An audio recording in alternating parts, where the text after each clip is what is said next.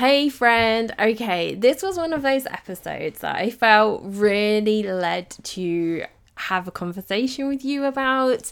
I felt that God was really placing this episode on my heart. And I'll be honest with you, it was one of those episodes where I was procrastinating over it massively because it was hugely taking me out of my comfort zone and forcing me to be a little bit vulnerable. But I thought, do you know what?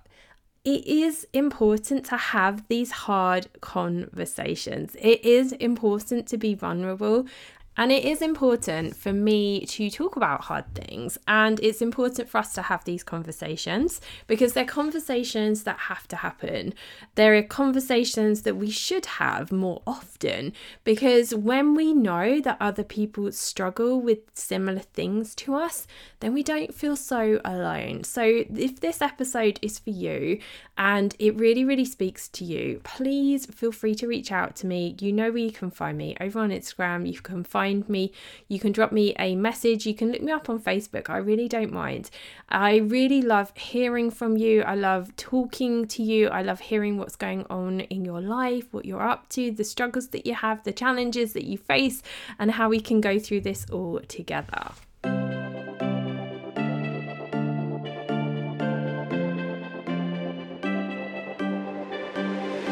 Welcome to the Fit Productive Mum podcast. Are you fed up with having no time to work out and get healthy? Are you frustrated with what to eat and how to find a plan that you can stick with forever? Do you wish there was an easy way to work with your body to really transform your health from the inside out? Hey, I'm SJ, and after 14 years of teaching, I took the leap into the entrepreneur space so I know how hard it can be to grow a business while still being a present mummy and that your needs come and last, leaving you feeling overwhelmed and exhausted. In this podcast, I will give you the tools you need to reclaim your energy and time so you can finally love the life you're in. If you're ready to commit to making yourself a priority, then this is the podcast for you. I'm so excited to keep you accountable, be your coach, give you some tough love, and laugh with you. Let's come together and make things happen.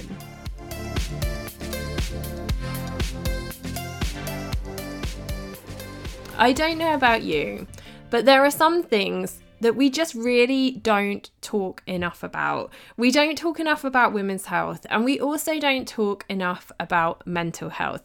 So, today I'm going to share a bit of my story when it comes to my journey with anxiety, with depression, and then I'm also going to finish off by sharing with you how I stay on top of it, the things that I have learned to help stay in control or on top of my anxiety, the depression, and just in the hope that these things are going to help you. I will add a caveat, of course, I'm not a medical professional. And if you really are in a really unhappy place and you really feel like you are struggling, you definitely should be reaching out, getting some support, having a chat with your doctor, going and seeing, you know, like getting some sort of therapy, counseling, whatever it is. But I really hope that this episode might be the nudge, if this is you, that you need to take those steps, to have the confidence to take those steps. And as I alluded to at the start of this episode, I really felt that this was one of those episodes that God had put on my heart. And whenever I have though that nudge from him, it's normally because somebody else needs to hear this. And if that is you, I am thinking of you and I am praying for you that you have the courage to step out, step out. God is with you. You are not on your own. You can absolutely find the support and the help that you need. Okay, let's rewind a little bit. Now, I have always been a worrier. Are you a worrier? Particularly when I was a teacher, I would be awake on a Sunday night desperately trying to get to sleep. And in my head, I would be having all of the to do lists, all of the worries, worrying about my lessons, worrying about the children, worrying if I was, um, you know, getting enough work done, what I was going to eat, just so, so many things. And it, it can hugely felt like hugely be overwhelming. And there were periods of time where that worry took over and the anxiety would turn into uh, panic attacks. And there was one occasion in particularly where I was driving home from school. I'd had a really, really stressful day at school. I was driving, I had a little white Mini Cooper at the time. I was driving home in my little white Mini and I just had a full on blown anxiety attack. And I managed to get myself to the house. But at that point, I really, really thought that I was having a heart attack. And I wasn't. and I ended up um, I didn't know at the time, but I actually ended up in an ambulance going to hospital because I thought that I was having a cardiac arrest. And when they got me into hospital and they put me on all the um, heart monitoring stuff, they realized that you know it it was obvious that I wasn't having a heart attack, but I was really really struggling to breathe, and it was really like a full on blown anxiety attack. And at the time, like the pain in my chest and the just oh, the just not being able to breathe. And that was kind of the real sort of turning point for me when I was starting to realize that I was really struggling with anxiety, that I wasn't happy with what I was doing, and I just needed to sort of start taking uh, taking better care of myself. And this was a good few years before I left teaching. And it was sort of part of those initial first steps where I started to realize that I was really struggling to look after myself. And it, it sort of started this journey of learning about anxiety learning about depression and learning a, a lot more about mental health and how to look after myself. So before i had chloe because of these incidences, I knew that I was likely to struggle with my mental health when I became a mum. Like I knew that was really really likely. I had some really good friends who had also been like in a similar position who had had children and they were really open and honest with me about the challenges that I could face. So um, I actually spoke to the doctor and the midwife prior to having Chloe about this and we put a plan in place and we we put it into my birth plan and one of the things that I put in place when it came to my birthing plan to protect my mental health was actually that I made the decision that I wasn't going to feed Chloe myself. I chose that I was going to bottle feed her and I put this into my birth plan. And I'm not here to have that conversation about, you know, what's right, what's wrong when it comes to breastfeeding. I just think you should make the choice. And I made this decision myself with the help of like the GP and also one of my really good friends whose husband is actually a GP as well.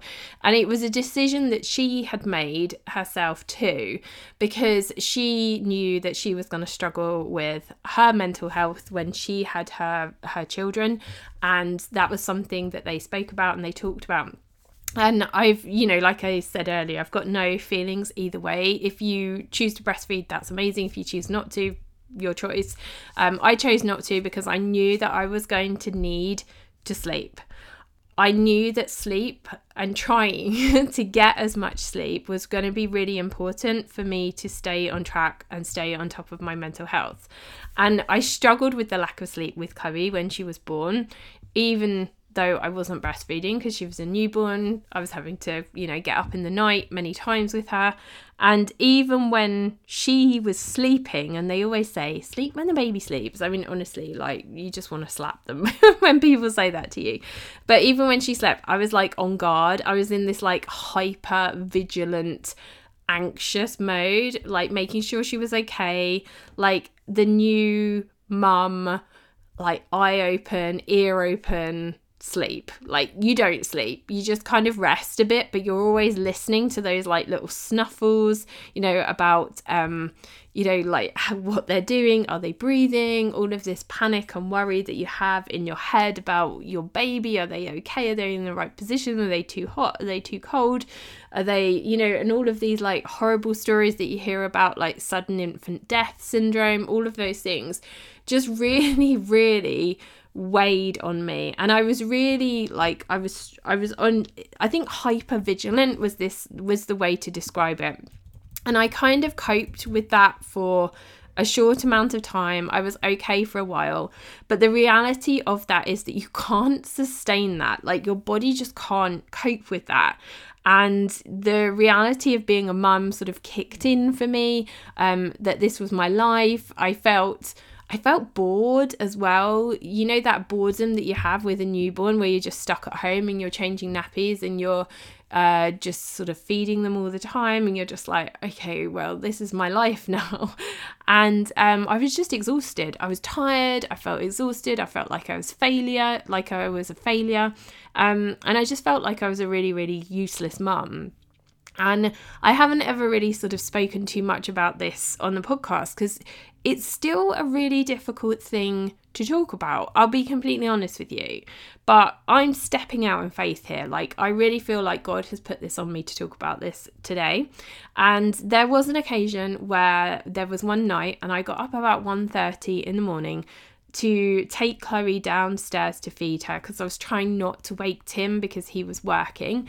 Um, I took her downstairs and I remember feeling this huge sense of what am I doing? Like, why like I'm not a great mom. Like, this little girl would be so much better off without me. She doesn't need me. You know, I just feel like I'm a waste of space. Why, why am I here? And I remember thinking to myself that, you know, she would feel, she would be better off without me. And I stood at the top of the stairs in our house. And I was thinking in my head in that moment, that if I threw myself down the stairs, I could go to hospital and I could get a break from being a mum. Like that was what was going through my head. I was just like, I'm so overwhelmed. I'm so tired. I feel like I'm doing such a useless job. Maybe I'll just like throw myself down the stairs and then I'm not going to have to cope with all of this.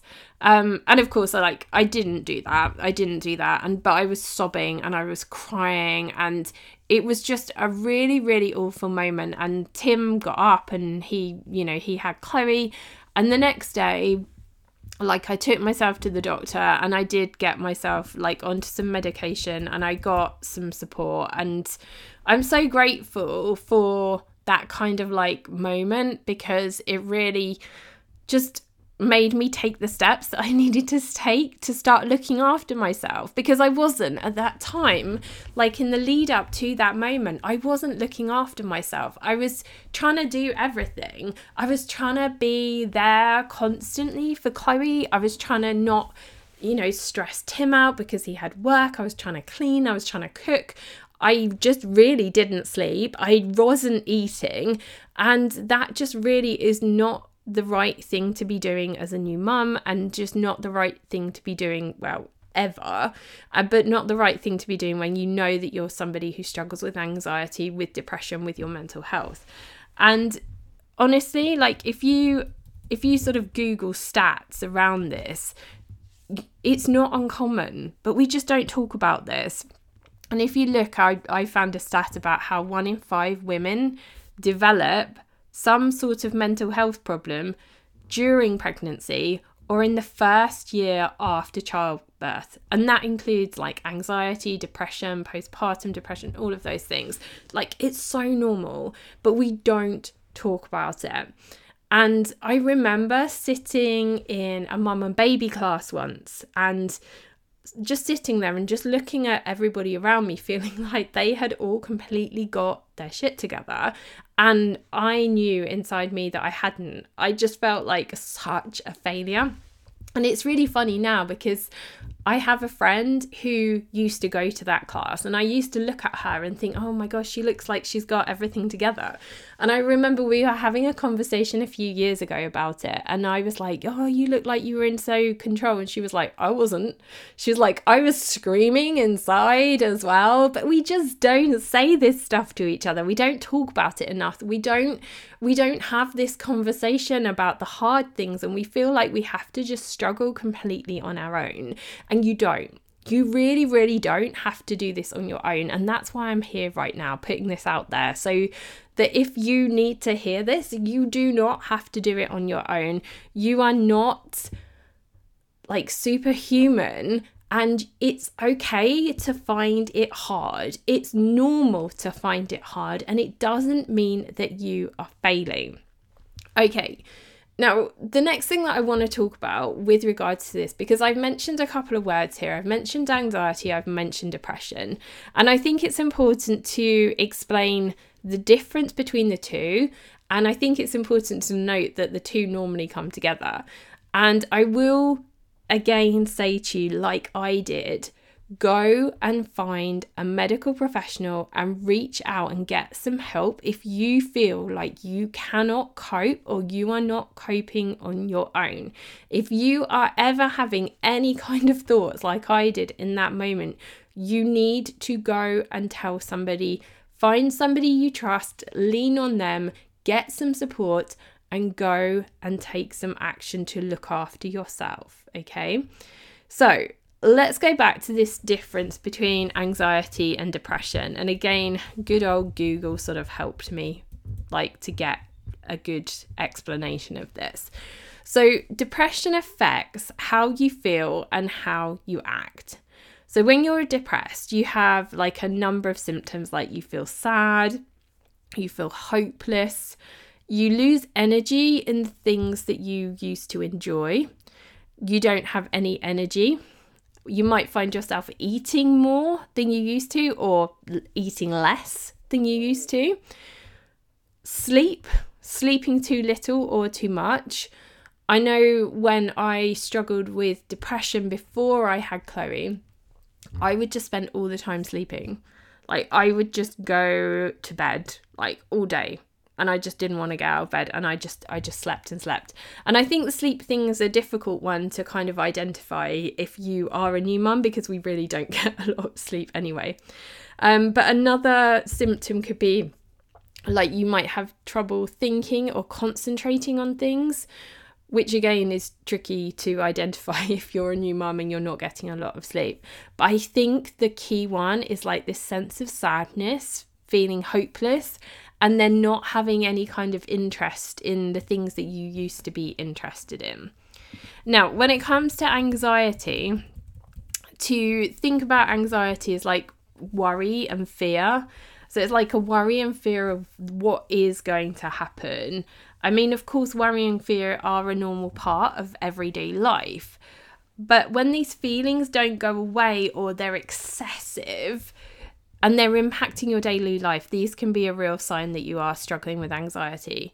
So you might feel like really overwhelmed by worry. And I think back to when I first had Chloe, I just felt like so overwhelmed of, oh my gosh, I'm in charge of this person. I've got to keep this human alive. And I was just constantly like, is she okay? Is she all right? Is she all right? Is she, is she? And my mum, bless her, she put this in such a nice way. She was like, when she used to come to stay with me, she was like, oh, um, yeah, you're a very attentive mum, aren't you? and I think that was kind of her way of saying, look, Sarah Jane, you could probably do with just calming down and she's probably okay.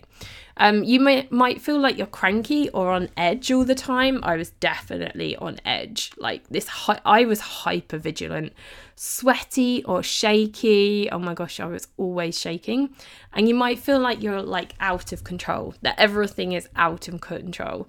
And if you do recognize these, please go and talk to somebody. I've said this so many times. Please go and talk to somebody. I'm not a doctor, but I really, really, really would advise that you go and speak to somebody and get some help. So, I've spoken about my story, and I'll be honest with you, I found that really, really hard to talk about. I've kind of spoken about the difference and just touched on the difference between feeling the difference between anxiety and depression, but I do think the two really, really often come together. So, what can you do to take some ownership of it? What can you do for yourself? And these are the things that I did and the things that I do now to stay on top of this, to make sure that anxiety and depression do not impact my daily life. Okay, number one, which is hard to do when you have a newborn, I know. um, making sleep a priority. Your body needs sleep. And it's so hard when you have a small person. I really, really know that. But the reality of my life now, even though Chloe is nearly five and she sleeps through the night, I still prioritize my sleep. And what that looks like for me is I don't go out a lot. Like, I'm not in the pubs till late at night.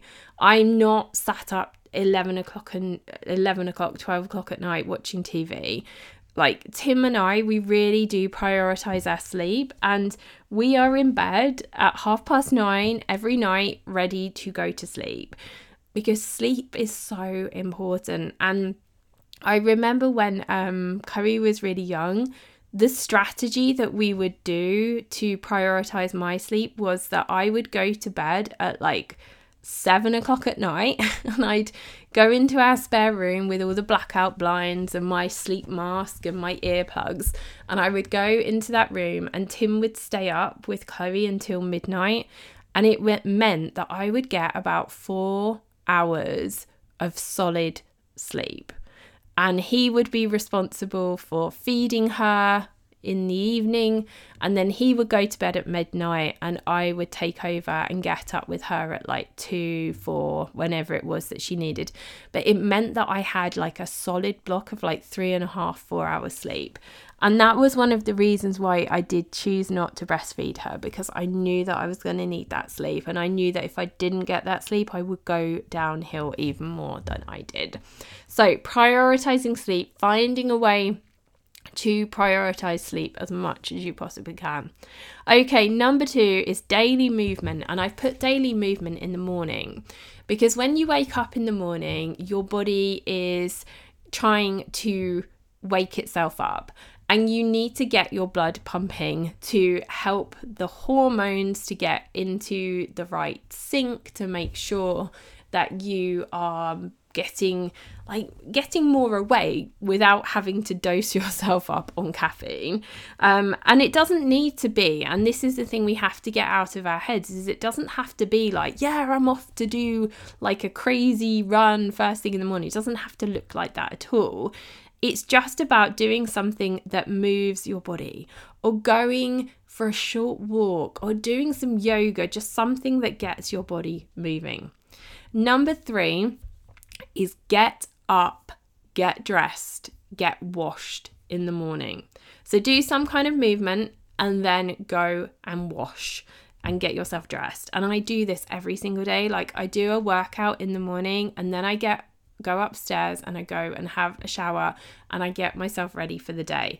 Because if you don't get washed and dressed, it really can impact your mood, can't it? And it's so easy to just kind of sit around in your pajamas all day. And, you know, I'm not saying you shouldn't do that sometimes, but you need to be getting up and getting dressed and getting washed. And even if you're getting dressed and putting on a pair of like, you know, tracksuit bottoms or yoga pants or whatever it is, but you're getting up, you're getting dressed, you're washing yourself, you're brushing your teeth, and you're just saying to your body, to your brain, right, okay, now we're going to do the day. So take the time, give yourself the time to do that. And one of the things I love to do in the morning, just as a side note to this, is to have a shower with some kind of like zesty shower gel or to grab like an orange essential oils. And what I do is I kind of like flick some of the oil on the tiles in our shower, and then the heat and the steam from the shower like evaporates that oil and it just makes the shower smell really really nice. And that zesty smell just sort of wakes you up and makes you feel a bit more alert. Okay number four eating good food. I know i'm boring. But you're here you're still listening to me. If you've been here a while you're still listening to me. Eating good food is so important. Like the food that we eat is the fuel that our body uses. It's the fuel for your body, for your muscles, but it's also the fuel for your brain as well. And looking after your gut and what you're putting into your body is really important as well. And you could even think about, you know, like there's an awful lot. I mean, there's so much information out there the link between depression and your gut health and making sure that you've got the right bacteria in your gut. So you might want to think about like using like a a supplement like a pre and a probiotic to support your gut as well because that is going to help your mental health. And go and do your research on that honestly. And i have done a whole episode about gut health um, and how important it is in a previous episode. And the last one number five which is quite a big one but actually it's about building a routine like building a schedule having a morning routine what do you do every morning like my morning routine looks the same every single day like it really really does even at the weekends it looks really similar. It's getting up, it's getting dressed, it's moving my body, it's having a shower, getting washed, getting dressed, and then starting my day. So, building routines, building a morning routine, building a bedtime routine. If you've got children, your kids have a bedtime routine, and you should build one for yourself. What are you doing to wind down? What are you doing to help your brain slow down? building a routine for your week as well, you know, like having activities planned so that you've got things to do, things to look forward to, so that you know that you are, I don't know, like I used to take Chloe to a certain baby group on a Friday, like this singing group, and I used to love it. I like was so excited and used to really, really look forward to that. Going swimming, having activities planned those kind of things really, really do help with your mental health because if you've got a plan and you've got somebody maybe that you're going to go and meet, it makes you show up for stuff. And getting out and doing these things really, really does help if you're struggling with anxiety, with depression. And I know it's hard to get yourself out the door and do the things, but you always feel so much better when you have done them. Okay, loads of information there, a lot of it to take in, a lot to take on. I hope this episode helped you. I hoped, I really, really hope that me sharing my story with the way that I felt when Chloe was quite young, I hope it helped you so that you don't feel so alone. If you are feeling those feelings and you are struggling, I really want you to reach out to somebody, reach out to me.